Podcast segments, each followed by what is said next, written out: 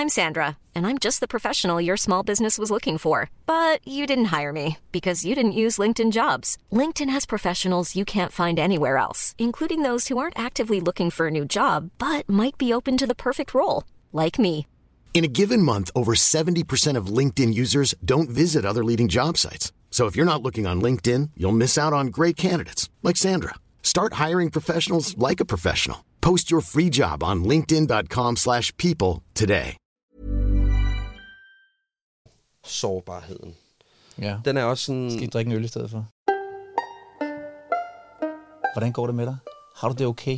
Er du glad nok nu? Går det, som det skal? Jeg tror i virkeligheden, en af de årsager til, at jeg ikke har kunnet finde ud af, hvad det var, jeg havde behov for. Jeg havde en skyld og en skam over, Ja. at jeg overhovedet havde nogle behov. Øh, Det bliver ikke så vigtigt, om det, den her situation går godt eller skidt. Det er, ikke, det er ikke afgørende, fordi jeg har et formål, som jeg altid vil kunne falde tilbage på. Det har lykkes dig at være sårbar. Du skal vide, alle frygter den lille konflikt, der vokser sig stor og 48 timer efter man skilt.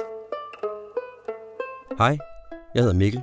Jeg er 42 år gammel, og jeg har en datter på 6. Udover at have en række forliste forhold bag mig, så blev jeg for to år siden skilt fra min kone. Hurra, endnu et ægteskab til statistikken. Det sjove er, at jeg jo faktisk ser mig selv som et tænkende og følende menneske. Og alligevel kan jeg ikke lade være med at stå med fornemmelsen af at være en stor kliché. Tænk, at jeg skulle ende her, sammen med alle de andre mænd, der ikke kan finde ud af det. Og så er jeg træt. Træt af, at jeg ikke har værktøjerne til at få mine forhold til at fungere. Og at det ender det samme sted igen og igen. Jeg har besluttet, at jeg vil tage ansvar for mig selv og finde ud af, hvilken rolle og værdier, der er vigtige for mig som mand. Jeg vil finde min opskrift for mig selv og for parforholdet. I en række interviews taler jeg med mænd, som jeg beundrer for den balance, det virker til, at de har fundet mellem at være mand, have en karriere og samtidig at kunne være i et parforhold. Jeg vil se, hvad jeg kan lære af deres erfaringer, og se om de redskaber, de har brugt, kan gøre mig klogere på mig selv som mand. Så sidder du måske og kan ikke genkende til nogle af de samme tanker og ønsker, jeg har. Så prøv at lytte med. Måske kan min søgen efter en bedre version af mig selv gøre noget for dig i dit forhold. Og hvem ved, måske gør dig til en bedre version af dig selv. Velkommen til Handkøn.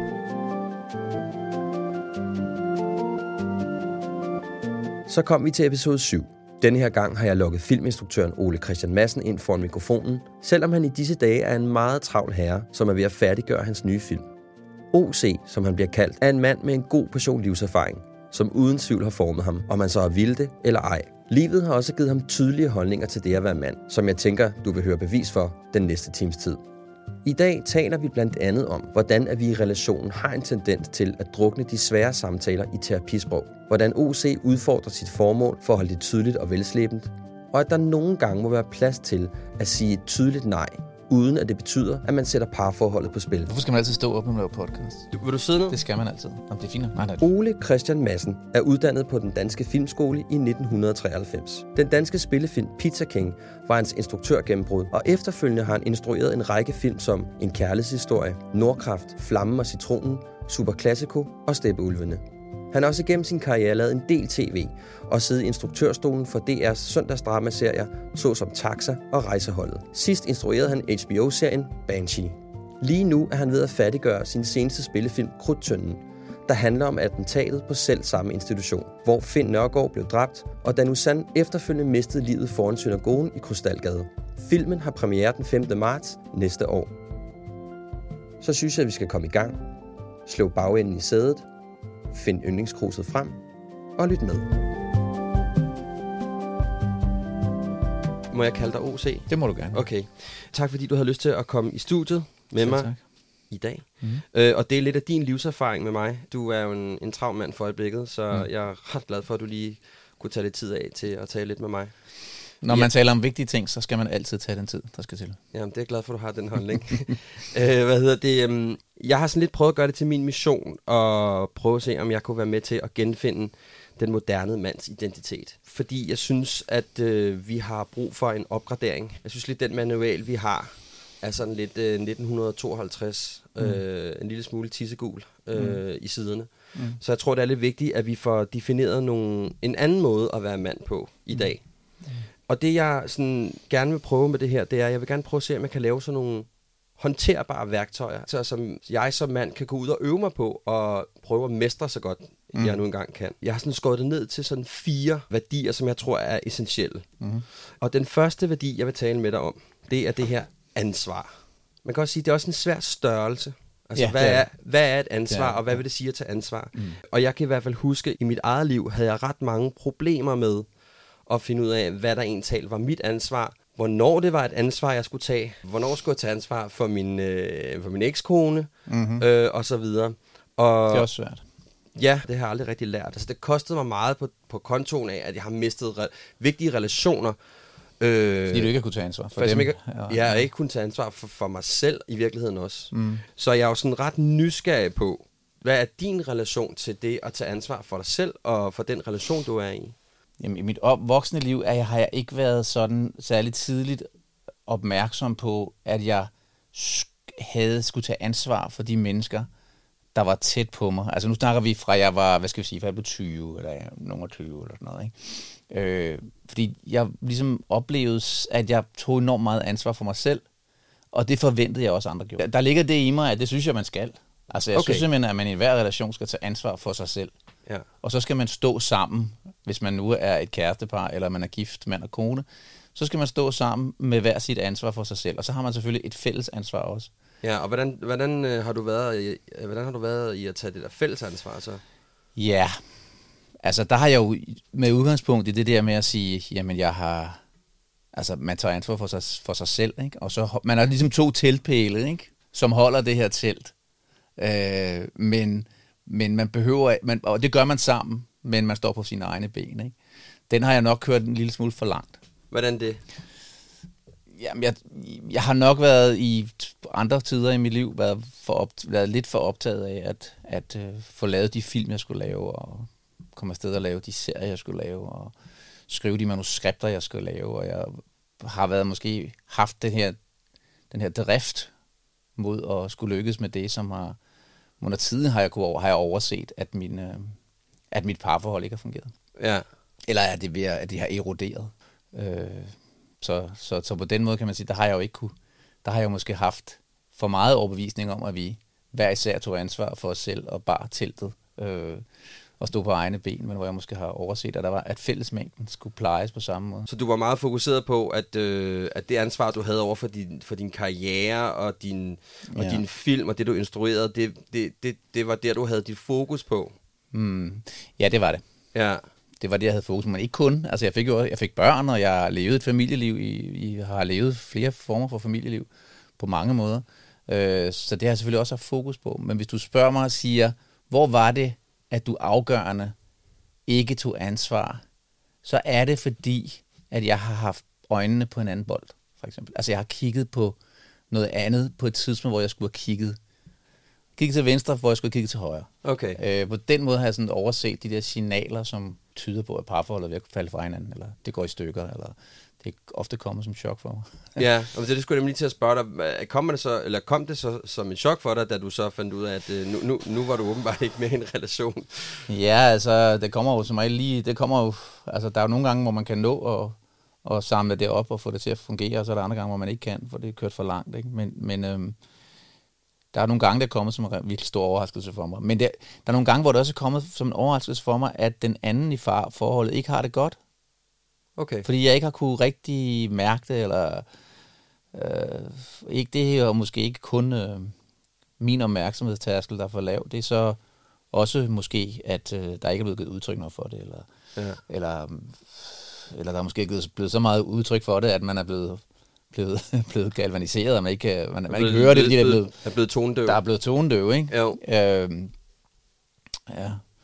Men jeg synes bare, det der med, det, det, det, det er en, en mand skal jo ikke kun tage ansvar for sig selv og den anden i parforholdet. Han skal jo også tage ansvar for, at øh, der bliver tjent nogle penge, at børnene har det godt, at der er nogle rammer, de kan trives i, at der er, altså, at også at, øh, at samfundet, altså man er jo en del af det her samfund, og nu snakker jeg, ikke, nu snakker jeg kun om, nu snakker jeg om mænd, fordi det er det, vi er. Vi taler om mænd, ikke? Det har kvinder selvfølgelig også ansvar for, det er klart.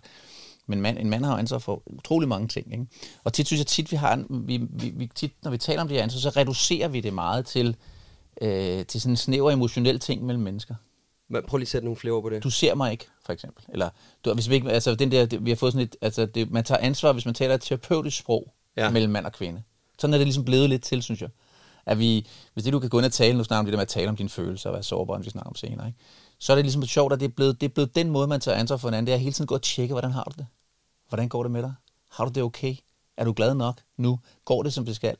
Men det, med, og det bliver tit sådan forvekslet med det at tage ansvar. Men, men det med at tage ansvar er jo ikke hele tiden at have styr på, hvordan den anden har det. Hvad tror du, det gør, hvad tror du, det gør ved ens ansvar, at man har det der, hvad skal man sige, lidt snævre tilgang til det? Jamen, vi reducerer os jo selv. Vi reducerer os selv til at være en del af et terapeutisk sprog, som ikke kan så meget, når det kommer til stykket. Det, kan jo ikke, det er ikke et sprog, man kan handle i. Det er kun et sprog, man kan sidde og tale i. Og man, altså, det er heller ikke et særlig godt sprog. Altså, man kan måske se lidt indad og blive lidt mere opmærksom på både sig selv og den anden, men det er jo ikke et sprog, der kan særlig meget. Jeg synes jo, det er jo, det er jo nu har jeg jo selv gået utrolig meget i terapi, og har brugt det utrolig meget til alle mulige måder at finde ud af nogle ting om mig selv, om verden, om min, min partner, om mine børn, alt muligt. Men jeg, det er ikke det ressource, jeg trækker på, når jeg skal arbejde eller fungere. Det er interessant, men, det, men der har vi fået en, en evne til at terapeutisere alting. Øh, og det gør altså ikke noget godt. Så ja. du tænker, det er sådan en, at det er sådan helt, altså, at der er sådan kommet et, et... Huset brænder, hvordan har du det? Øh, jamen, huset brænder, Nå, jamen, gør det dig ked af det? Altså, der er ligesom ikke, ja. du ved, der er sådan en slags, øh, der er en antihandlingsmekanisme inde i det der sprog. Altså en passi- der er Pacificeringsmekanisme, ja. Der er, det, der er lidt opium i over det, ikke? Ja, og hvad tænker du, man skal gøre i stedet for så? Eller hvad skal det... Jeg synes, man skal acceptere sig selv på nogle flere præmisser, eller nogle flere områder. Hvis du ikke har det godt, kan du gå i terapi og få det bedre, ikke? Hvis du, dit farforhold ikke fungerer, kan du gå i parterapi og få det til at fungere. Øh, hvis bare du vil ændre det mekanisme i dig, den mekanisme i dig, og gøre det med dig, og altså hvis du ligesom tænker på at lytte lidt mere, tale lidt mere girafsprog, så bliver alting godt. Og hvad er girafsprog? Jamen girafsprog, det er jo hvor for eksempel det der med, at du, du kan tale kun om dig selv, bliver på din egen banehalvdel. Lad være med at øh, i tale sætte den anden som et problem, men taler et forholdsvis sådan generisk konfliktsprog. Hvad kunne det være for eksempel, hvor jeg så lige forstår det? Jamen, Hvis jeg nu havde gjort et eller andet, som du synes var ufedt. Jamen, så, jeg, så, så vil jeg sige, når du gør det så føler jeg, ah, okay, at jeg måde. bliver utilstrækkelig, okay. og ikke er et særligt godt emne for din podcast. Og det synes jeg er gør mig trist indeni. Og der tænker jeg, at du måske kunne overveje, altså til den der måde, som er uautentisk. Og jeg tror, når vi, når vi nogle gange har det der med, at manden ikke kan holde ud at være i det der, fordi det, det er jo det, vi ikke kan, dybest set. Vel, vi kan godt lige indrømme det. Vi kan ikke rigtig holde det ud så er det fordi, at vi kræver noget mere autentisk. Vi ønsker at være autentiske i vores liv. Det jeg hørte dig sige, det er, for at være sådan lidt terapeutisk i, mm-hmm. øh, ja. i min udtale, kan jeg høre. Men, ja, man men, må godt, når man er podcast, ja, podcastvært. Må man godt det? Okay, skide godt.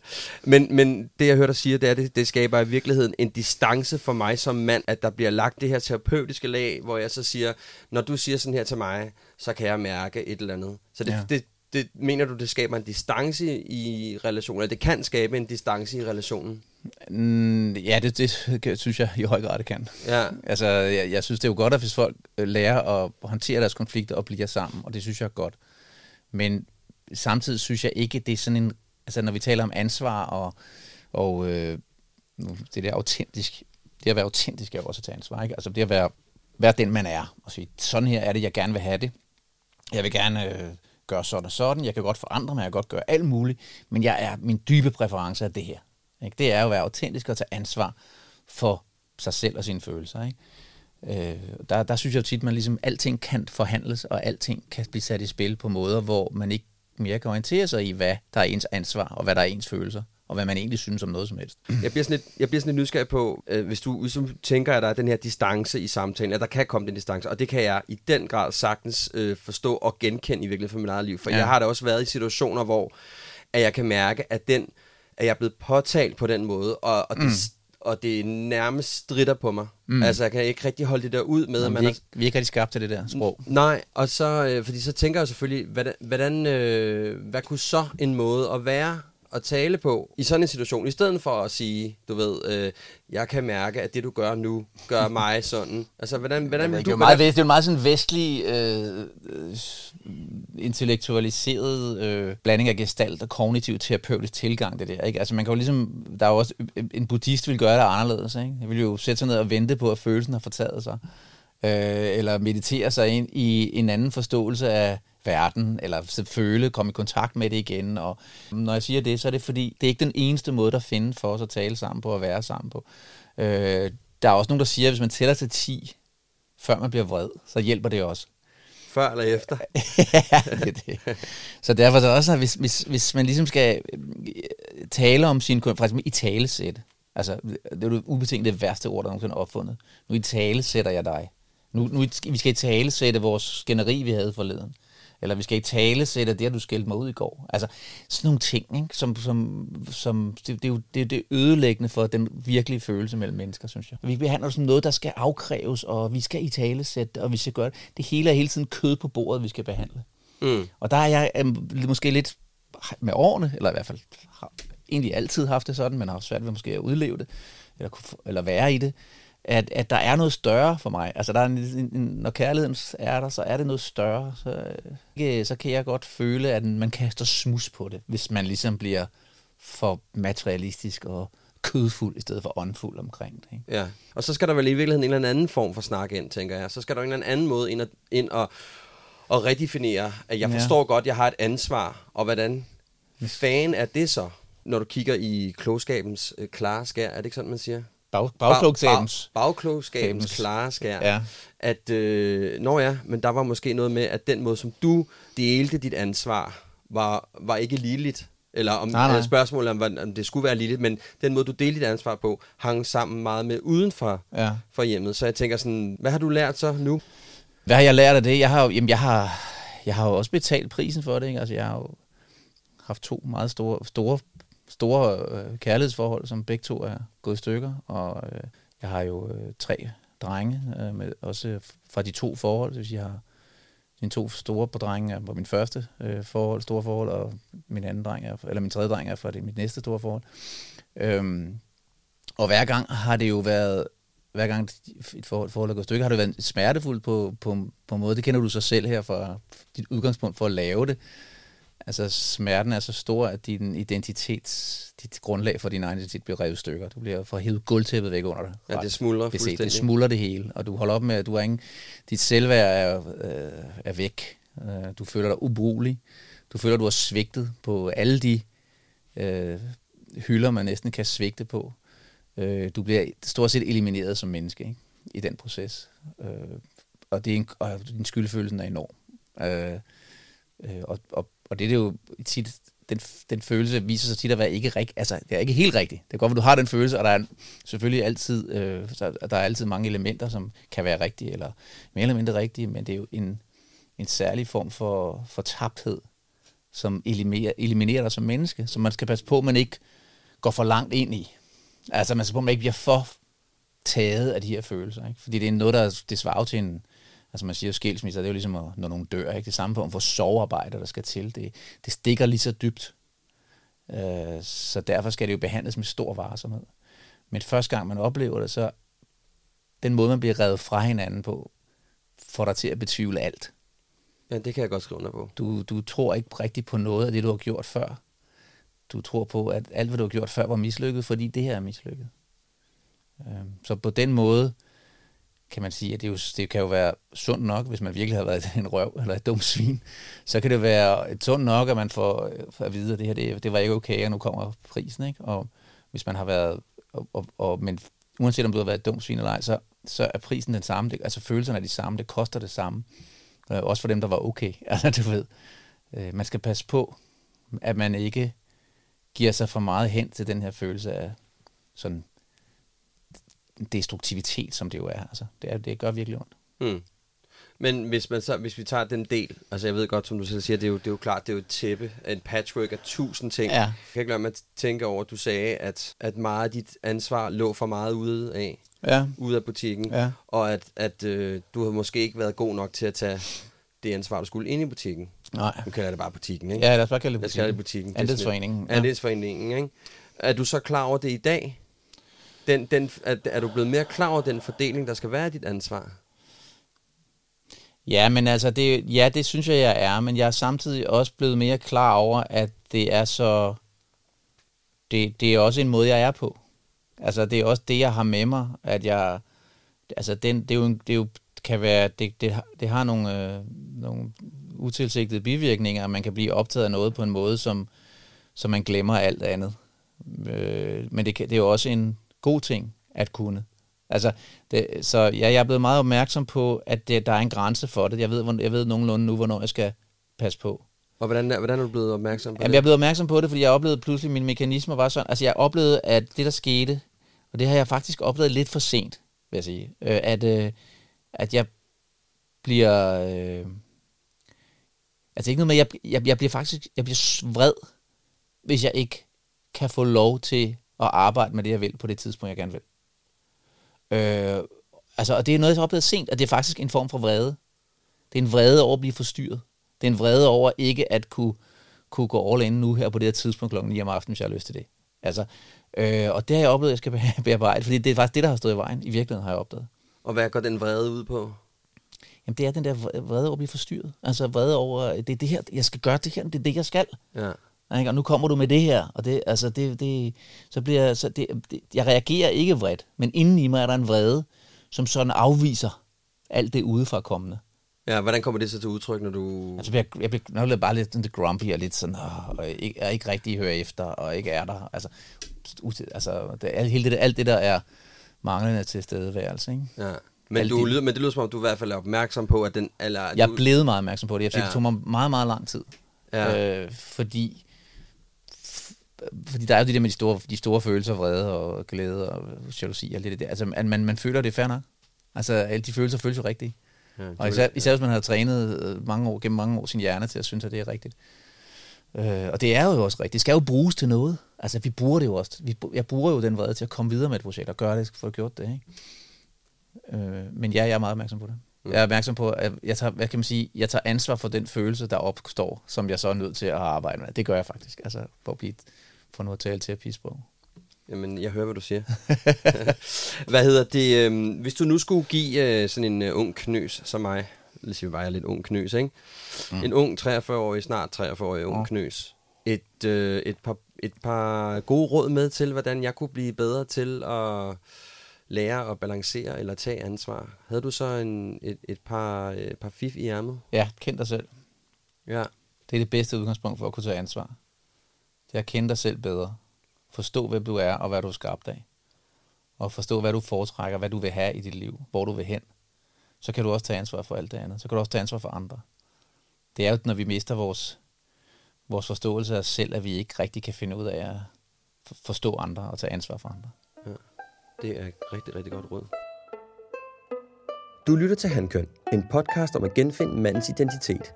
I dag med instruktøren Ole Christian Madsen. Hvis du ikke allerede har hørt de andre samtaler i sæson 1, så kan du blandt andet lytte til interviews med skuespilleren Thor Lindhardt, tidligere politiker Manu Søren og forfatteren Thomas Rydahl.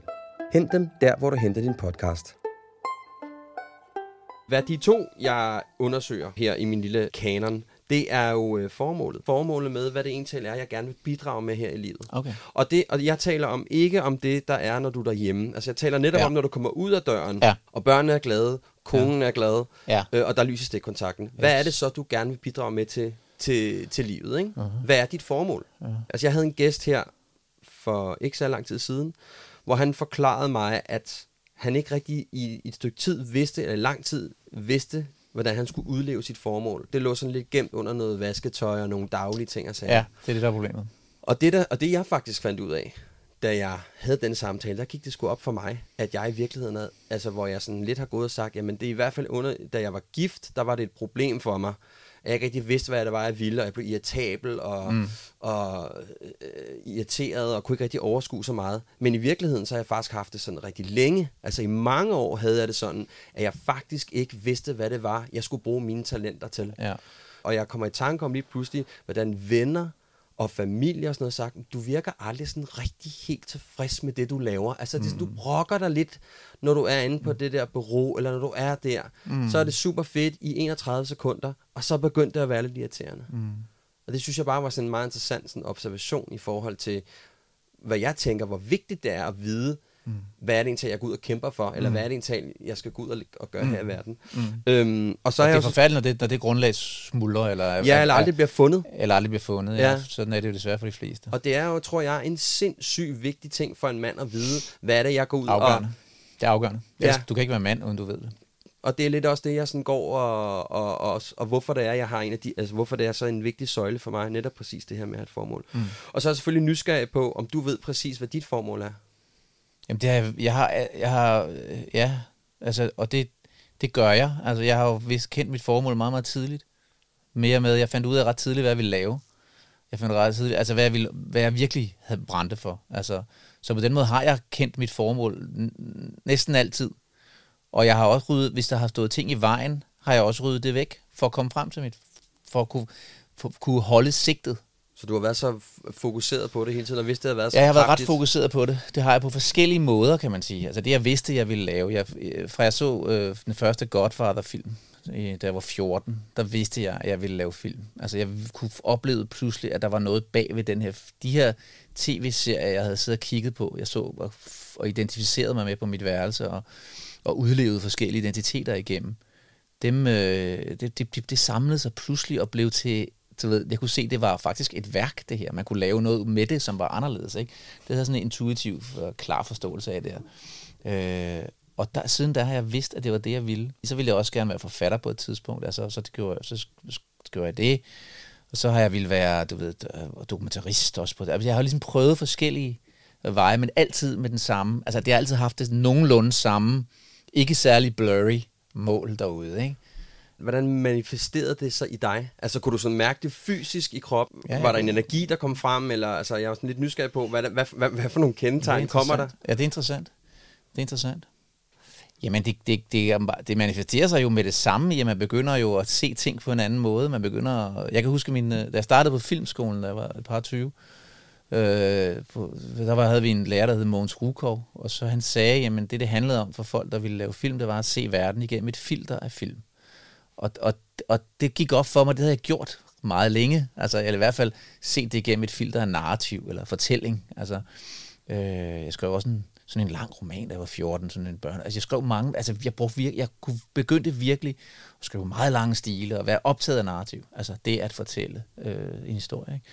Så er dit formål at fortælle historier? Ja, det er mit ja. formål. Ja, mit formål er at fortælle historier. Nu er det så blevet sådan her. Nu fortæller jeg fiktionshistorier. Øh, enten film eller serier. Eller, men jeg, det, det er det, jeg gør.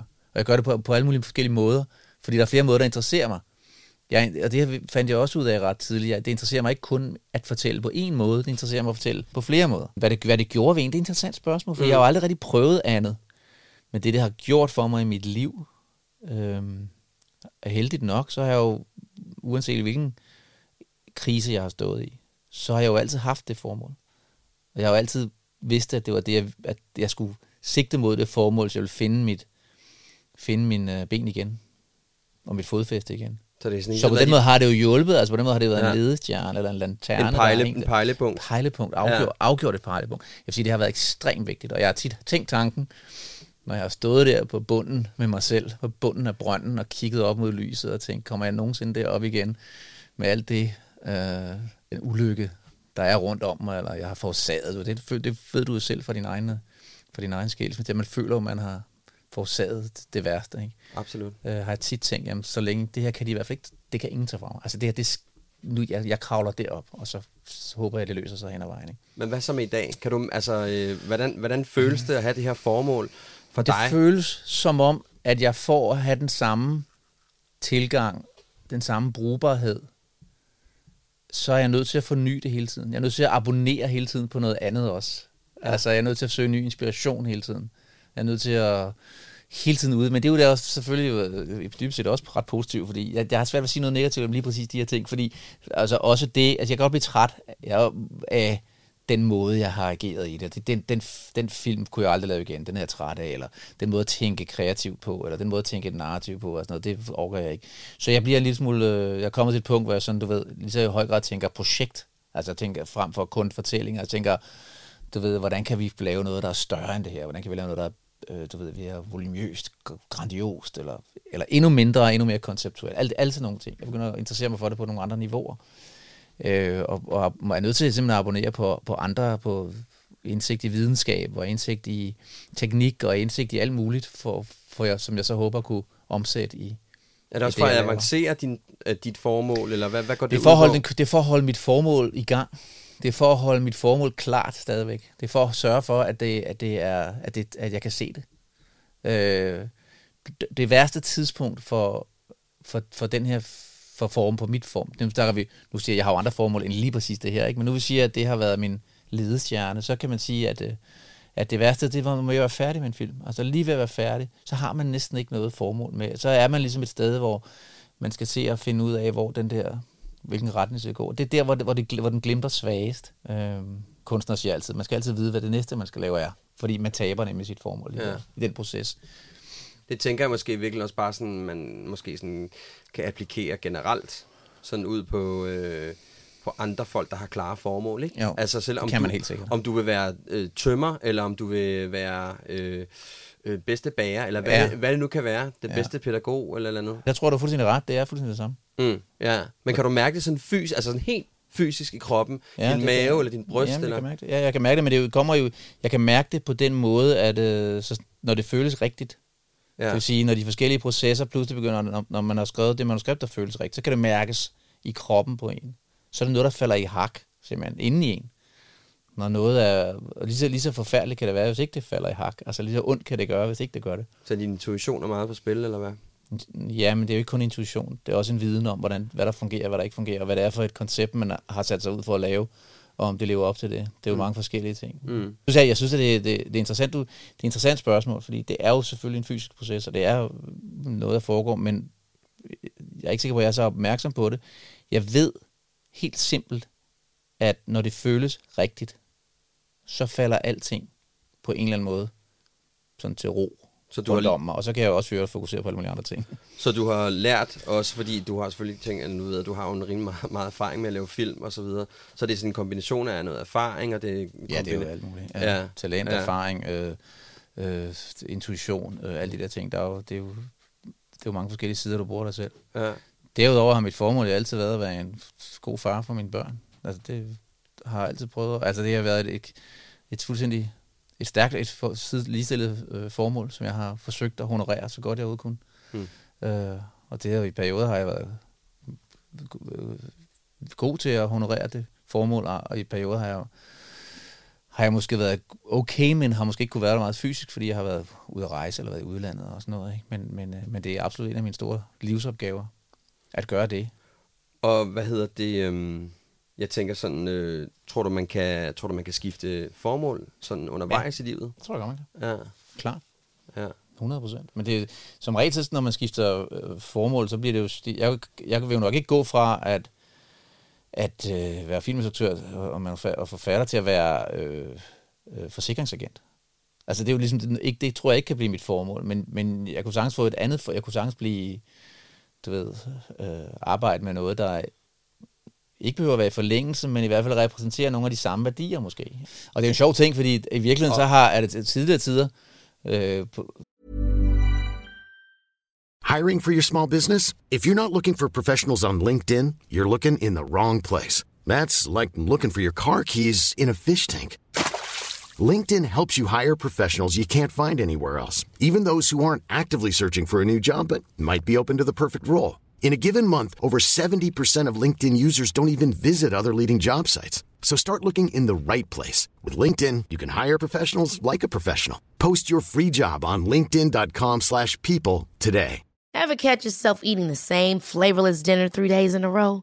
Dreaming of something better? Well, HelloFresh is your guilt-free dream come true, baby. It's me, Gigi Palmer.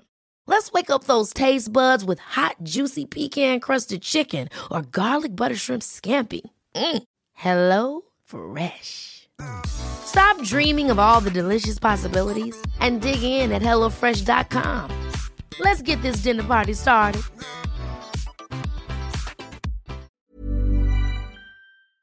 Mange, mange af de store skuespillere, du tænker på, som, de har jo taget sit job ved siden af, ikke? og nogle af dem, der var revisorer, altså der helt tilbage i, i midten af 1800-tallet. Ikke? Der har været masser af det der, hvor man har haft to ting kørende, fordi det der med at lave kunst, det var ikke, øh, det var ikke, det var ikke sikkert. Mm. Og da jeg, da jeg gik ud af gymnasiet, der startede jeg også med at læse statsvidenskab på Københavns Universitet. De, jeg havde, var stærkt overbevist om, at jeg skulle have noget at falde tilbage på. Mm. Hvad hedder det? Hvad gør det egentlig for din, for din selvopfattelse som mand? Du har det her formål, der er så tydeligt, som jeg kan mærke på dig, som er jo meget, meget mm. tydeligt. Det skinner meget igennem, når man står her med dig. Mm. Rent adfærdsmæssigt, så gør det sådan, at jeg skal sørge for at fokusere andre steder i tilværelsen også. Altså jeg skal sørge for at udvikle andre steder til tilværelsen også. Og det er jeg blevet meget bedre til med årene. Altså jeg er, meget, øh, jeg er, blevet, meget, jeg er blevet meget mere interesseret i mange, mange flere ting de sidste 10 år. Ikke? Så fordi, det er, fordi du har følt, at dit, dit formål har været så alfahansk? Ja, eller, eller, eller hermetisk, hermetisk eller, ja. eller, eller sådan for, for snævert, ikke? Øh, og så, så derfor så har jeg, er, er, er jeg, det er det, jeg snakker om, at, ligesom, at jeg er nødt til at abonnere på alt muligt andet også nu, for at holde mit formål kørende. Ja. Fordi ellers vil jeg blive træt af det. Ja. Jeg, har jo vis, jeg har jo næsten alle situationer, har jeg en vis form for selvværd. Altså jeg har en vis form for selvtillid i næsten alle situationer. Det er meget, meget få situationer, der kan få mig, der kan få mig, gøre mig usikker. Sådan for alvor usikker. Så det gør det jo. Altså det er fordi, fordi øh, det bliver ikke så vigtigt, om det, den her situation går godt eller skidt. Det er ikke, det er ikke afgørende, fordi jeg har et formål, som jeg altid vil kunne falde tilbage på. Du ved godt, at man, man performer bedst, hvis man er 10% ligeglad, ikke? Ja, det har jeg hørt. Man skal være 10% ligeglad, så sker tingene meget nemmere. Slap lidt af. Ja, ja. netop. Og de 10% sådan lidt er ligeglad med, hvordan det her går, det har jeg. Fordi ja. jeg har en 100% formål et andet sted. Ikke? Og så på den måde, og det, det er ligesom, og det tror jeg, altså, jeg tror, det, jeg tror, det er meget, meget svært at, at vide, hvem man er, hvis ikke man har et formål. Ja. I perioder, hvis jeg har oplevet, at jeg har af forskellige årsager ikke kunne udleve det, det, det, du, det vi kunne tale om, lige pludselig, så kan man ikke komme til for vasketøj. Altså, man, kan, man, man, man flytter, man støvsuger frem for at arbejde. Man, altså, der er, det, sådan, sådan kan livet være i perioder. Og når man har små børn, det er jo det er voldsomt, ikke? Der, det er 100, det er dræ, det tager jo så meget øh, kraft og energi, og, og er så fantastisk på alle mulige måder, men det gør i hvert fald også tit det, at du kan have svært ved at finde ud af vasketøjet. Ikke? Så, så det, du har siger til mig, det er, at, at de formål øh, er så kraftigt, så hvis du ikke får lov til at udleve det... Ja, så bliver jeg ked af det. Ja. Jamen, det bliver ulykkelig. Ja. Det bliver rigtig, rigtig ked af det. Så hvis der kommer vasketøj i vejen, eller der ja. og men jeg godt ved, du også gerne ja, ja, ja, vil tage ansvar for det. Ja, ja, det vil jeg gerne tage ansvar for. Ja. Men ja, hvis, øh, hvis ja, det, det gør det. Og, og, og det har jeg øh, haft også lidt øh, tidligere. Der havde jeg svært ved at have en kæreste, da jeg var helt ung. Fordi jeg allerede på det tidspunkt godt vidste, at jeg havde den der, at der var sådan en dualitet i det, som jeg havde svært ved at leve i. Mm. Øhm. Hvis du nu skulle øh, give mig og andre mænd øh, et råd til, hvordan vi finder vores formål, mm. hvad, hvad kunne det være? Det er jo et vanvittigt svært spørgsmål. Ja, det ved jeg godt. Ja. Hvis ikke man føler, at man kan finde sit formål, så skal man i hvert fald lade være med at lede efter det som en, sådan desperat øh, lykkejæger. Altså, så tror jeg, man skal... Anerk- altså, man kan jo sagtens leve fint med ikke at have noget formål, øvre formål med sig selv. Det kan, man jo, det kan jo blive en idé eller en, et formål i sig selv, at man fokuserer på andre ting. Alt er jo, alt er jo legalt, altså der er ikke noget, nogen regler. Øhm, så er der noget andet, man jo ligesom kan overveje selv, fordi nu har jeg jo selv hele mit liv, var, nu har jeg startet forskellige selskaber i mit liv, men jeg har aldrig haft et fast job nogensinde. Og det skal man jo ture også at sætte på spil, hvis man gerne vil kende sit formål. Man skal ture at tage springet ud i det der med at sige, jeg ved ikke, hvor næste måneds indtægt skal komme fra, men jeg tror på, at det her kan lade sig gøre. Ikke? Mm. Det er jo også en måde at finde sit formål på. Hvis man siger, jeg kan ikke bryde ud af det mønster, jeg har lavet, fordi jeg ikke kan få det til at hænge sammen økonomisk, og det er muligt, det er sådan, jamen så kan du heller ikke finde det formål, der, der, som er mere sandt for dig, hvis, hvis det er du, det, du spørger. Ja, altså hvis det er, at du ligesom lader dig hænge, altså at du ligesom hænger fast i, nogle, i et system, tænker du på, eller hvis du sådan, ja, er, hvis du, har for meget vasketøj? Jamen hvis du har fået, hvis du, har, hvis du ligesom har gået ind og arbejdet i mange år i et job, du måske ikke godt har vidst, det er ikke noget, det er ikke det, jeg skal. Nu gør jeg det, fordi ligesom at tjene nogle penge, og det er jo de fleste menneskers liv. Det er jo ja, sådan, det er det, man hører tit, ikke? Jo, jo, og så sidder man der, og så pludselig så har man så mange udgifter, og nu kan man ikke lade være. Øh, der skal man være villig til at sætte det hele, altså brænde det ned og starte forfra. Og mm. det skal man, og det er lige meget, hvor gammel man er. Mm. Så bliver det også et formål i øvrigt. At klare den, ikke? ja, det kan jeg godt se. Du lytter til Handkøn, en podcast om at genfinde mandens identitet. I dag med instruktøren Ole Christian Madsen. Hvis du kan lide det, du hører, så skriv gerne en anmeldelse der, hvor du henter din podcast. Jeg vil ønske, at jeg havde været mere bevidst omkring den her tredje værdi, dengang jeg var gift, som jeg vil tale med dig om nu. Og mm. det er det, jeg kalder behov. Det hedder den i hvert fald for øjeblikket. Det kan ja. godt være, at den kommer til at hedde noget andet. Den har også heddet øh, ufravigelige krav og den er hed, så Ja. fjerner jeg ufravigelig, så blev det krav, og nu har jeg faktisk fundet ud af, at måske er det i virkeligheden mere rigtigt, at den hedder, at den hedder behov. Ikke? Mm. Det jeg mener med øh, behov, det er, at jeg tror, det er ret vigtigt, at man som mand er klar over, hvad det er for nogle ting, jeg har brug for i en relation, så jeg ikke til side sætter mig selv. Ja. Jeg var ekstrem ringe mm. til at få mine behov dækket, Ja. dengang jeg var i... øh, Fordi jeg, de føles forkerte, eller hvad? Ja, fordi eller de jeg- føles ikke fine nok, eller... de føltes nok mest som om, at jeg, eller jeg vil sige, jeg havde faktisk måske bare ikke taget stilling til dem. Jeg havde Nej. ikke sådan rigtig fået øh, Nej. kigget på, hvad det egentlig var, mm. at jeg havde behov for. Mm. Og det er jo sådan noget i dag, hvor jeg er jo blevet klar over, at jeg har brug for en vis mængde alenetid. Mm. Jeg har brug for en specifik måde, som vi kan tale sammen om svære ting. Mm. Jeg har brug for at have tid til at være en lille egoist og lave mine ting i fred. Øh, men jeg har også nogle behov, der sådan handler om en måde at være sammen på. Mm. Så det er for eksempel noget, jeg, jeg taler om, at jeg har brug for, at vi vokser sammen. Og ja. det vil sige ikke fysisk, at vi begynder, at vores lår begynder at, Nej. at, at, at smelte sammen. Men at vi løfter hinanden. Mm. Så nogle, så nogle ting er nogle behov, som jeg har fundet ud af efterhånden, mm. er vigtige for mig. Og så tænker ja. jeg, at du er opmærksom på, hvad for nogle behov du har brug for at have. Altså, jeg har jo været dårlig til det, øh, fordi blandt andet i forhold til det, vi talte om med formål, og i forhold til at finde ud af, hvad, hvor ens ansvar lå, så har jeg jo haft idé, så har jeg jo arbejdet utrolig meget. Så derfor har jeg haft utroligt, altså jeg har svært ved at, at kræve andre ting, altså end hvis jeg lige får plads til det, så er det fint nok. Ikke? Øh, så jeg har jo været lidt, øh, været lidt dårlig til at finde ud af, hvad det er for nogle krav, jeg, jeg reelt har som er uforvillige. Og jeg har øh, det er efterhånden gået op for mig, at der er en række øh, ting, som jeg er nødt til at have på plads for at fungere. Og hvad er det for nogen? Jamen det er øh, blandt andet, at jeg er... Jeg, jeg gider simpelthen ikke for meget bøvl. jeg, jeg, jeg, jeg, hvis, hvis, hvis en konflikt udvikler sig til at være enormt bøvlet, hvis ikke jeg kan løse den forholdsvis hurtigt, øh, så, så, så gider jeg det ikke. Øh, og, og det kan lyde helt vildt overfladisk og, og, øh, og dumt, men det er faktisk, tror jeg, hvis jeg skal være helt ærlig med alle de mennesker, jeg kender, og alle de venner, jeg har, det tror jeg er et primært instinkt hos manden, til en vis grad, hvis han har været igennem en del af de her konflikter. Han gider ikke alt det bøvl. Du ved, øh, jeg gider ikke gå ud, jeg gider ikke gå øh, hen og spise hos de der mennesker på fredag. Det bliver til en konflikt. Det her med at tage det på det bøvlede niveau, det bøvlede er det der med at sige, det bøvlede starter der, hvor man siger, øh, jeg gider, hvorfor vil du ikke gå med derud? Hvorfor, hvad er det for noget? Hvad er der galt med det? Hvorfor gør du aldrig noget for mig? Det er bøvlet. Mm. Det er det bøvlede. Men hvad kommer det af? Jamen, det er, det, det er der, man skal stoppe det. Fordi lige snart det, hvis det kører afsted og får lov at udvikle sig til det, den store konflikt, jamen, så kan det gøre rigtig stor skade. Mm. Og når, når man siger det der, jeg gider ikke det bøvlet, så er det lige der. Fordi det er en fuldstændig tåbelig lille ting, som dybest set ikke betyder noget. Dagen efter er det ligegyldigt. Så derfor skal man sige, at man skal give hinanden plads til det.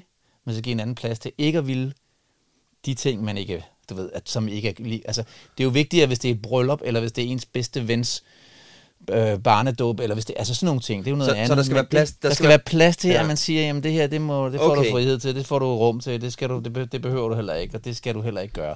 Eller det her, eller det samme, og på den samme måde forventer jeg, at når jeg kommer med noget, som vi skal, eller ikke skal, nu, nu det her bare et, et eksempel, øh, så, så går jeg ud fra, at vedkommende også tager stilling til, om hun gider eller ikke gider.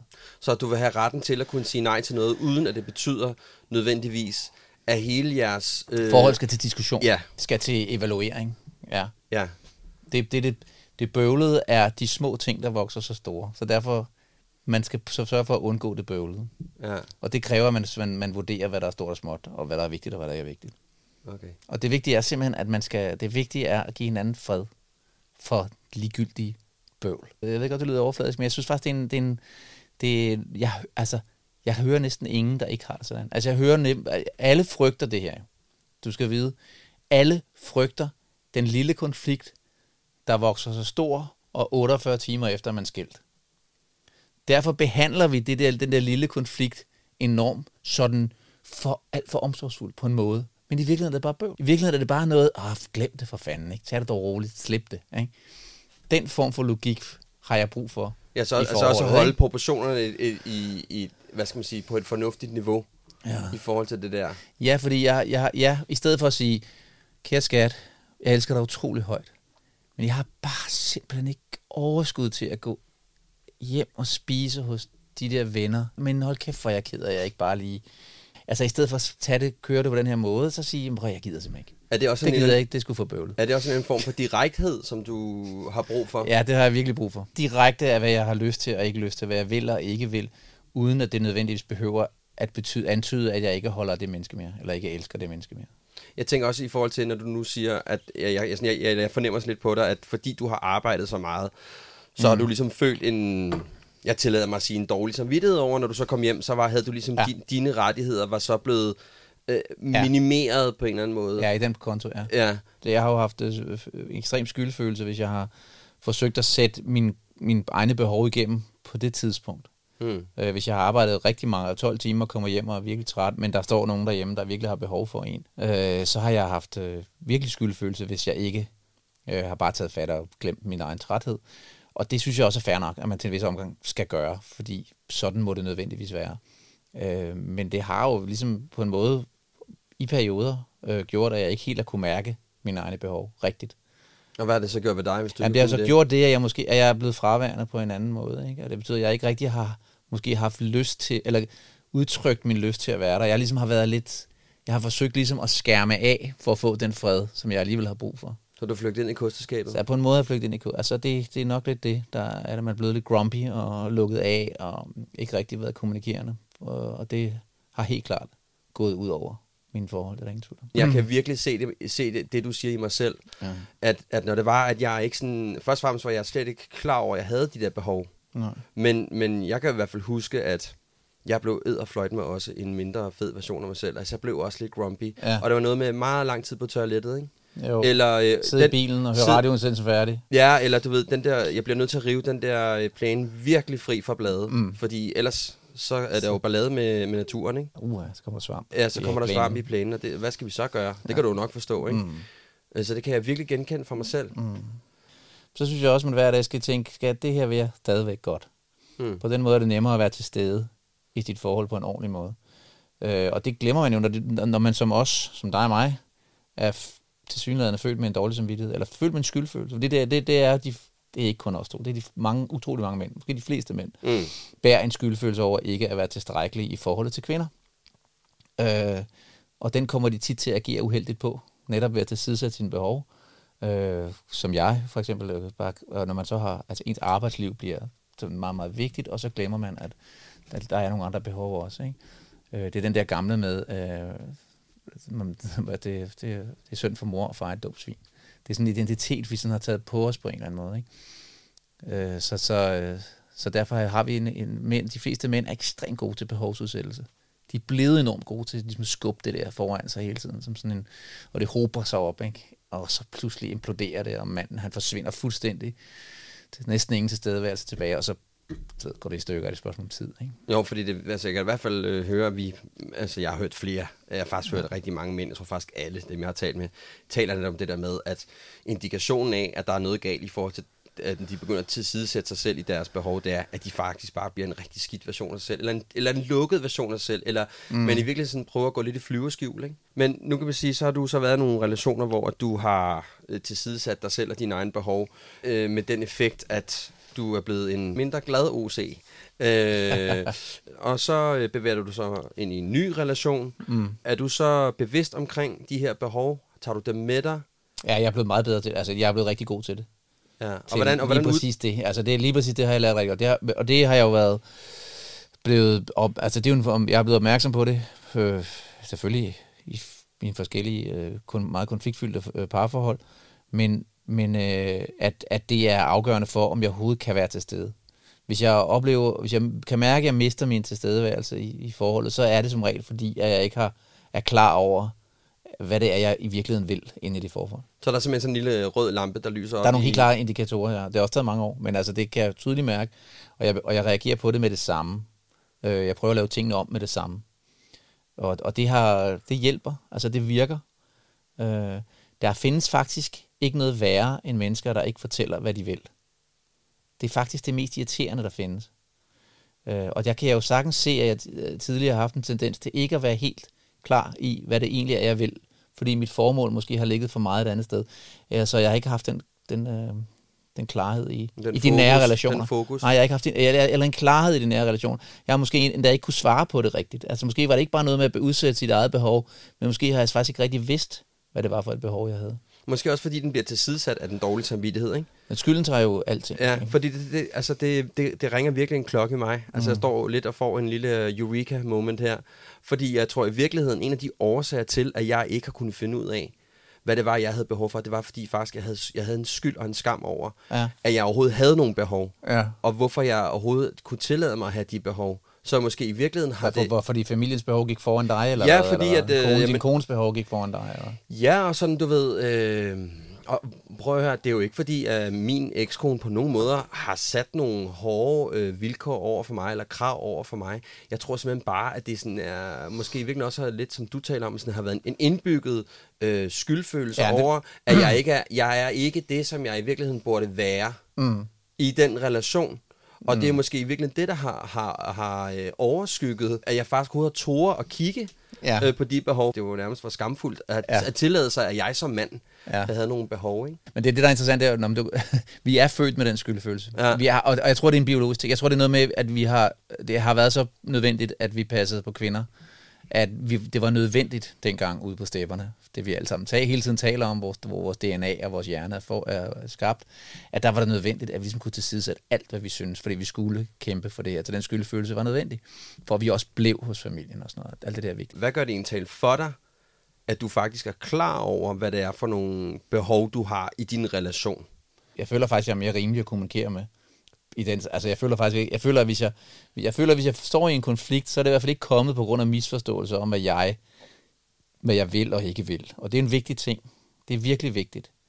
Øhm, fordi de fleste, det der gør mest ondt, når man bliver skilt, det er jo det, man kalder undladelsessynderne. Det vil sige, alt det, du har undladt at gjorde gøre, og alt det, du undlod at tage fat på, eller tog fat på, og alt det, at når du gik og, og rev din plæne minutiøst, i stedet for at gå ind og tale med din kone om det, hun havde problemer med, ikke? Øh, der har du undladt, og de, de undladelsessynder, de gør virkelig, virkelig ondt. Det er dem, der gør allermest ondt. Det er aldrig dem, hvor du rent faktisk aktivt har taget initiativ til en konflikt, eller, eller har udtrykt, hvad du ville, eller øh, har stillet en eller anden rimelig krav op. Det er ikke det. Mm. Det er det andet. Og når du, hvis, du, hvis du hviler i det, og tror, at hvis du hele tiden får, får fortalt det åbent, hvad det er, du vil, jamen så har, håber du i hvert fald ikke undladelsessynder op. Det får dig til at føle dig bedre tilpas. Hvis jeg nu står og ikke rigtig kan finde ud af at mærke mine egne behov, har du så et, et, et råd til mig om, hvordan jeg kan komme i kontakt med de behov? Jeg, jeg, jeg vil ikke vide, hvordan jeg skulle fremtvinge øh, en klarhed over de behov, som man eventuelt kunne have, hvis ikke man er klar over det. Og jeg tror heller ikke på, at man ikke er klar over det. Jeg tror på, at man ved godt, hvad det er for nogle behov, man har. Man tør bare ikke udtrykke det. Måske kan man tale om, måske er det vigtigt at finde ud af en indikator for, hvornår det er, man tilsidesætter for meget. Altså, min indikator er jo blandt andet det der med, at man, man bliver en, en grumpy, lidt skulende udgave, men også en konfliktsøgende udgave. Altså, Okay. det bliver jeg også. Altså, hvis Hvordan, jeg, hvordan det egentlig talt?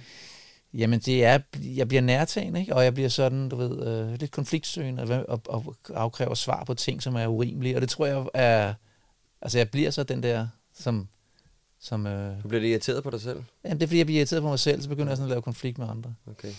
Så, så det, er nogle, det, er jo nogle, relationer, ikke? det er jo nogle gode indikationer i hvert fald. Så hvis man kan finde den, hvornår er det, du begynder at opføre dig som en dårligere version af dig selv? Du lytter til Handkøn, en podcast om at genfinde mandens identitet. I dag med instruktøren Ole Christian Madsen. Hvis du vil vide lidt mere om, hvad der egentlig grundlæggende er sket med mandens identitet, og hvorfor vi er endt her, hvor vi er, så tag og lyt til den første episode med psykoterapeuten Peter Kongshaug. Jeg møder mange mænd, som ikke har taget stilling. Vi har slet ikke forstået vores rolle i et parforhold. Øh, hvad vil de med et parforhold? Altså, hvad er det egentlig, jeg vil med det her projekt? Hvad er det, jeg tilbyder projektet? Du finder den der, hvor du henter din podcast. Den sidste, jeg tænkte, vi skulle tale om i dag, det er jo sårbarheden. Ja. Den er også sådan... Skal I drikke en øl i stedet for? Jo, det kunne vi godt gøre. Det skulle vi have gjort. Ja. Men sårbarheden er jo den sidste og fjerde værdi, som jeg gerne vil tale med dig om. Og den er jo rigtig interesseret i at lære at mestre bedre, end det jeg kan nu. Fordi det er uden tvivl den af de her fire værdier, som jeg taler om, som er den sværeste, synes jeg, for mig, og jeg tænker også for andre mænd, at lære at, at, at mestre. Ja. Øh, fordi vi har den kultur, vi har. Jeg har det i hvert fald sådan instinktivt, når det er, at jeg kommer ud i det område af mit eget liv, hvor jeg bliver konfronteret med nogle følelser, skal tage stilling til eller andet, at jeg sådan per definition nærmest lukker ned. Ja. Altså, fordi jeg sådan helt... Øh, jeg, jeg har aldrig sådan rigtig lært at bestride den der sårbarhed. Øh, mm. Og som jeg også har sagt i andre programmer, at det er sådan, at da jeg var knægt, og jeg ligesom viste nogle følelser, så fik jeg at vide, Dæmp dig. jeg skulle dæmpe mig, eller jeg skulle lade mig skabe mig. Ja. Jeg kan da mærke, at når, at når jeg så kommer i en, en, en, en samtale, hvor, der skal, hvor det element skal ind, hold kæft, jeg er på glat før banen, ikke? Mm. Jeg synes, jeg er blevet bedre, og jeg arbejder med det, men jeg synes, det er en, en svær, øh, det er en svær ting at være i. Ja, det er det også. Og så tænker jeg bare, hvordan har du det med din sårbarhed? Jamen, jeg, ja, det er, det er godt. Det, jeg synes, det er den sværeste kategori at tale om. Øh, som du, altså, det er jo sjovt, som det hele hænger sammen. Ikke? Fordi hvis du ligesom er opmærksom og klar og bevidst om din egen sårbarhed, så bliver du også bedre til at, at, at definere dine behov. Ikke? Og hvis du er bedre til at definere dine behov, så er du også bedre til at tage ansvar for andres behov. Altså, der er med, det hænger, alle de her ting hænger sammen. Øh, hvis jeg ser på mine børn, så er det helt sindssygt, så gode de er til at stå ved deres sårbarhed og definere deres sårbarhed. Altså, det, de er vanvittigt dygtige, og det er altså tre drenge, vi taler om. Ikke? Jeg ved hele tiden, hvordan de har det, fordi det udtrykker de. De udtrykker deres sårbarhed. Jeg selv har er svært, fordi jeg, det, jeg synes, det er svært. Jeg, jeg har vokset op også i, ligesom, ligesom mange andre mænd fra min generation og din generation. Så er der noget omkring vores, når vi taler om følelser, og taler om vores, og især sårbarheden, som gør, at vi som mænd ikke rigtig fik den med. Øhm, Så du har svært ved din egen sårbarhed, eller Ja, hvad? jeg er så ved, ud, jeg er så ved at... Jeg bliver meget nemt... Jeg kan, kan nemt blive såret. Øh, meget såret. Og især i parforhold meget øh, grundsåret. Men jeg har ufatteligt svært ved at stå ved det. Og definere det og udtrykke det. Øh, og, og det... øh, Så hvordan kommer det til udtryk så? Når du Jamen, bliver såret? altså, jeg tror, de, at det tror jeg, kommer udtryk som, de, som mange af dem. Altså, man bliver, man, det, en form for aggressivitet. Så du bliver Øh, aggressiv? Vrede, jeg bliver vred. Ja. Øh, jeg dækker af. Jeg prøver at du ved, finde andre forklaringer, annullere samtalen, eller du ved, prøve at komme hen over den, komme videre. Jeg har ikke lyst til at være i det mere. Øh, konflikten. Øh, alt det der. Og det, det eneste, der sker ved det, det er, at man kommer til at bære konflikten mere. Fordi man ikke får udtrykt det. Mm. Øh, de, de er måske blevet lidt bedre til det øh, efterhånden, men, og det, men det er stadigvæk svært for mig at sige, øh, jeg bliver enormt ked af det, når du siger det der. Det sover mig dybt. Virkelig svært for mig at sige på en eller anden måde. Altså, jeg, jeg, jeg, jeg er ligesom opdraget med, at det, det skal jeg ligesom overkomme, eller det skal jeg klare. Lige så mange negative, det virker indad til i mit par, i parforhold og i mit nære liv, så virker det enormt godt udadtil, når man arbejder i meget krævende situationer, der virker den der jo meget god, at jeg ligesom, at man kan bære utrolig meget. Man kan virkelig stå model til meget. Ikke? Øh, men indadtil, der, der, er det, der, der, er den, der er den problematisk. Ikke? Og det er jo helt klart noget af det, jeg, jeg prøver ligesom at blive mere klar over, mere bevidst om. Så hvordan gør du det? At blive, hvordan bliver du mere bevidst omkring det? Jamen, det, det gør jeg jo blandt andet ved at, at være sikker på, at det, det tit kommer det af, at man ikke helt er klar over, om man reelt har fået udtrykt sine behov, eller fået, om, man, om den her situation, man nu er havnet i, hvor man er, pludselig er sårbar, om den er afstedkommet, fordi det, der- den er det andet menneske om, altså har udvist manglende omtanke, eller hårdhed, eller, eller om det er, fordi man ikke har udtrykt sig klart. Altså, så jeg øver mig faktisk meget, jeg udtrykker mig klart for inden, således at hvis jeg bliver såret, så ved jeg, at, jeg ikke, at det ikke er en misforståelse. Øh, men jeg, jeg, jeg må sige, jeg har ikke så meget sprog for det. Altså, for lige præcis den sårbarhed. Og måske har jeg mere, end jeg tror, men jeg føler bare ikke rigtig nu, altså, jeg føler meget tit, at jeg ikke kan komme, du ved, jeg kan komme af med det, eller komme, komme ind til det, eller præcis formulere den følelse, det er. Jeg har det på, altså jeg har det på samme måde. Jeg har virkelig øvet mig på det, og øver mig på det sådan, når det er, at, at jeg skal bruge det, Ja. ja. så, så, så, så tager jeg det frem, men jeg har det præcis på samme måde, som du har det. Jeg føler simpelthen ikke, jeg har... Altså jo, hvis jeg virkelig, hvis jeg virkelig koncentrerer mig og øver mig, og er bevidst omkring, at nu går jeg ind et sted, hvor at det er, at, der er, at jeg skal til at være sårbar og så videre, øh, eller jeg skal til at bruge nogle sider af mig selv, så kan mm. jeg sådan godt få fremstammet noget. Ja. Men hvis jeg virkelig bliver presset op i et hjørne, Ja. ja. så bliver jeg bare... Øh, så bliver det meget mere blok, blok, blok, blok. Altså, jeg kan det, simpelthen det, ikke... Det, du, kan ikke få, du kan ikke få fat på det. Nej, jeg kan simpelthen ikke få fat på det. Nej. Øhm, Det kender jeg godt. Men det, det jeg godt kan for eksempel, det jeg øver mig i, eller det, det er at få, få det flyttet ud. Så det vil sige, hvis man flytter det ud, og altså en lidt, så får sat det ind i en lidt ironisk sammenhæng, eller en lidt mere munter sammenhæng. Det kan jo også være forfærdeligt, men stadigvæk, så kan man måske tage, så kan jeg, nogle, så kan jeg tale om det. Altså, flyt det en lille smule fra sig selv. Sådan så følelsen måske ikke kun tilhører mig, men den bliver et fælles anlæggende mm. øh, så kan jeg bedre tale om den, men den, det kan jo også som regel skal man have lidt distance til situationen for at kunne gøre det. Så på den måde tror jeg også, eller jeg ikke tror, jeg er svært ved at udtrykke min sårbarhed, fordi jeg simpelthen er blufærdig. Ja. Altså jeg har en blufærdighed, som ligesom dækker over det der. Fordi jeg også bliver rystet over, at man kan tale sådan. Forstår du? Eller at, at man kan anklage mig for det her, eller tro det her om mig. Ikke? Så er det tit, fordi du føler dig Så- anklaget, når det er, at du... Altså, hvis du Ja, har det været, gør man jo. Ja, Ja. ja. I de situationer, hvor man føler sig såret, er jo oftest, fordi man, der ligger en eller anden form for aggression bag. Hvis vi nu kunne lave sådan en, øh, altså vi nu kunne lege en situation, altså sådan, hvor at alt kunne lade sig gøre. Hvordan kunne man så forestille sig, at man skulle øh, komme over til OC og øh, tale omkring det her? Altså hvad, hvis du kunne have sådan en, en drøm om, hvordan en, en samtale omkring sårbarhed skulle være? Jamen, det skal foregå ind i et overskudsland. Altså det vil sige, der skal være glæde, og der skal være en form for øh, humor omkring det. Ellers kan jeg, vil jeg ikke kunne tale om min egen sårbarhed. Nej. Øh, jeg vil ikke kunne tale om det i sådan meget... Øh, et, et- et konfliktsøgende forum vil jeg ikke kunne tale om det på. Det vil jeg ikke. Der, der bliver jeg for blufærdig.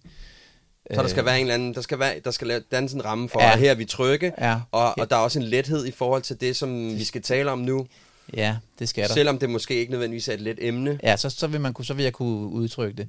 Men jeg, jeg mener, at min blufærdighed er, er meget, meget voldsom, meget stor. Jeg, jeg, sådan, jeg virker ikke sådan på ret mange mennesker. Øh, blufærdig. Jeg er rimelig sådan, øh, ud, øh, ekstrovert i min omgang med andre mennesker, men jeg har rent faktisk en voldsom blufærdighed, som simpelthen har været hæmmende for mig også. Og der er mange, den blufærdighed har tit har stået, hvis jeg havde kunne gøre lidt op med den mm. tidligere, havde det været, havde mit liv formet sig lidt anderledes, det er jeg ret sikker på. Altså især aggression har jeg svært ved at sådan forsvare mig over for aggression i, i parforholdet. Hvad gør du så? Så, så bliver min blufærdighed pakker mig ind, og så kan jeg ikke udtrykke mig. Så bliver du bare helt stille. Ah, jeg bliver nok mere, ja, både først det, og så bliver jeg lidt aggressiv, og så begynder jeg at forsvare mig, og så blufærdigheden siger, der skal gøres noget ved det her.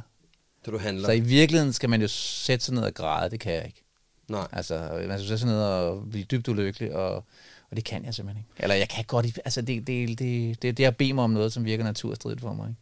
Du, fordi, men når vi taler om den her sårbarhed, taler vi det om som, et, som noget, der kan løse en konflikt, eller hjælpe til, at vi bliver bedre til at være sammen. Ikke? Er det ikke det, du snakker om? Altså, for at komme med et eksempel fra min verden, det var, at jeg ville nok have undgået en uendelig mængde åndssvage skænderier mm. og misforståelser og latterlige gnidninger, mm. hvis det var, at jeg kunne have... s- Udtrykke din sårbarhed. Ja, hvis jeg kunne have sagt til hende, Så, så du mener sårbarheden som sådan en udtrykke sårbarheden som et konfliktløsningsmiddel? både som en, en, en udtryk for, hvad jeg egentlig føler, ja. fordi jeg tror, det er et ekstremt effektivt værktøj mm. for at sige, lad os lige skære alt fra, mm. fordi her, det handler jo også, som du også havde talt om tidligere, mm. jeg ser dig, jeg kan godt høre, at der foregår noget nu, eller mm. jeg kan mærke, at jeg kan ikke, jeg kan sgu ikke mærke dig, mm. og det gør, at jeg bliver, øh, jeg bliver faktisk utryg, Ja, ikke? Altså, for jo. det handler jo også om en form for utryghed, så ja, det ene del er det, en anden ting er også, at det giver dig en følelsesmæssig parathed over for alt det andet. Hvis du tør at stikke hånden ned i den der mm. øh, syltetøjskroge, ikke? Ja, det er rigtigt. Så, så, så, så, så for mit vedkommende har det været sådan, hold kæft, hvor ville jeg ønske, at jeg havde kunnet sige til min ekskone, eller til mm. mine andre partnere, det her i virkeligheden handler om, at når du gør sådan der, så bliver jeg bare pisse ked af det. Altså, jeg, jeg, jeg synes, at jeg, jeg vil også gerne kunne udtrykke mig som det, du Jeg vil også gerne kunne blive bedre til det der. Altså, jeg kan på en måde godt, når det ikke er i situationen. Jeg kan godt uden for situationen. Det kan jeg godt. Jeg kan godt gøre det bagefter, eller jeg kan bare ikke gøre det i situationen, og så det, kan det blive for sent. Ikke? Er der nogle tidspunkter, hvor det har lykkedes dig at være sårbar? Ja, det er der da, helt klart. Ja. Og Hvad er der hvad, tidspunkt, hvor presset har været så stort, der ikke har været noget valg? Jamen, så har det været, så har det som regel jo, altså det, det, det er dobbelt, fordi på, på som regel har det løst konflikten, eller på en måde fået stoppet konflikten, på en okay måde, men det har samtidig også gjort noget dårligt for mig. hvordan det? Været lidt utro ved mig selv, eller jeg har været lidt utro over for mig selv. Hvordan det forstår jeg ikke. Hvad Nej, mener det, med det? jeg godt. Jamen det, det, jeg føler måske, at jeg har været... Og nu snakker vi, hvis vi taler om det er så voldsomt, at det nærmest er sådan, at man bliver så ked af det, at man næsten ikke kan håndtere det. Ikke? Og så synes jeg, jeg har været... Jeg synes, jeg har... Eller bare det, at jeg har svært ved at formulere mig her, er jo også et udtryk for, at det er svært at, det er svært at, Jamen, det er skidesvært. at, at, tale om. Ja. Det er heller ikke noget, jeg sådan respekterer vildt hos andre, for eksempel. Altså, det er heller ikke noget, jeg tænker, hold kæft mand, du er med god til at give udtryk for, når jeg overtræder, overtræder din grænse. Det, det, er ikke rigtig noget, jeg sådan tænker, hold kæft, det er altså stor værdi. Jeg tænker mere sådan, "Jamen, pff, kom nu. Ikke? Men kan det, hænge, kan det hænge lidt sammen med, at du selv er, er lidt dårlig til det? Ja, det kan det vel godt. Ja, ja. Det kan det vel godt. O.C., tusind tak, fordi at, øh, du gad at tage lidt tid. Selv tak. Det har været virkelig interessant at Det har været med dig. super, super interessant. Ja, så tak. Super hyggeligt. Og god weekend. Og lige måde. Og så lå jeg Ole Christian Madsen slippe ud af studiet, så han kunne tage tilbage og færdiggøre hans film. Der var flere ting, der gik op for mig under interviewet, men den vigtigste var den fortælling, både OC, jeg og i virkeligheden måske også mange andre mænd bærer rundt på. Til sidesættelsen af vores behov og hvordan vi ser på vores ret eller mangel på samme i relationen med vores partner. Det virker til, at der opstår en kronisk dårlig samvittighed og en mangel til at sætte os igennem, fordi vi basalt set godt ved, at vi ikke altid tager ansvaret for vores rolle i parforholdet. Og derfor føler vi, at vi ikke har retten til at have nogen behov, der rækker ud over spisebordet eller vasketøjskurven. Og det understreger igen min pointe, at de fire værdier hænger sammen. Ansvaret kan og skal ikke undgås, for det svækker de andre værdier. I det her tilfælde at have retten til at udleve sit behov, og på den måde at undgå at blive en småbitter og indlukket version af sig selv. Lyt med næste gang, hvor jeg inviterer stuntmanden og instruktøren Lasse Spang Olsen i studiet. Jeg vil allerede nu gerne love, at det bliver en meget interessant samtale, der blandt andet giver liv til det gamle mundheld, at hvis du ikke vil høre, så må du føle, og hvad det gør ved ens liv, når man en postrunde for sent opdager, hvad ens manglende ansvar har kostet på privatkontoen. Husk, at hvis du kan lide det, du hørte i dag, så vil du gøre min dag ekstra god, hvis du vil skrive en anmeldelse der, hvor du henter din podcast. Og som traditionen byder, så skal der sendes god karma og et meget stort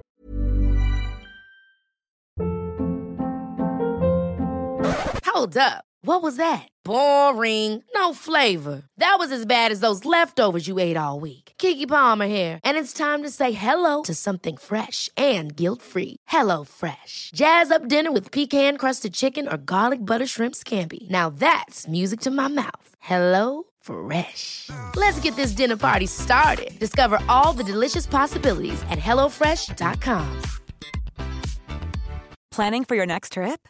Elevate your travel style with Quince. Quince has all the jet setting essentials you'll want for your next getaway, like European linen, premium luggage options, buttery soft Italian leather bags, and so much more. And is all priced at 50 to 80% less than similar brands. Plus, Quince only works with factories that use safe and ethical manufacturing practices. Pack your bags with high-quality essentials you'll be wearing for vacations to come with Quince. Go to quince.com slash pack for free shipping and 365-day returns. Tak til Gustav Junggren, som lader mig bruge hans smukke musik her i min podcast. Tak fordi du lyttede med, og på rigtig fin genhør.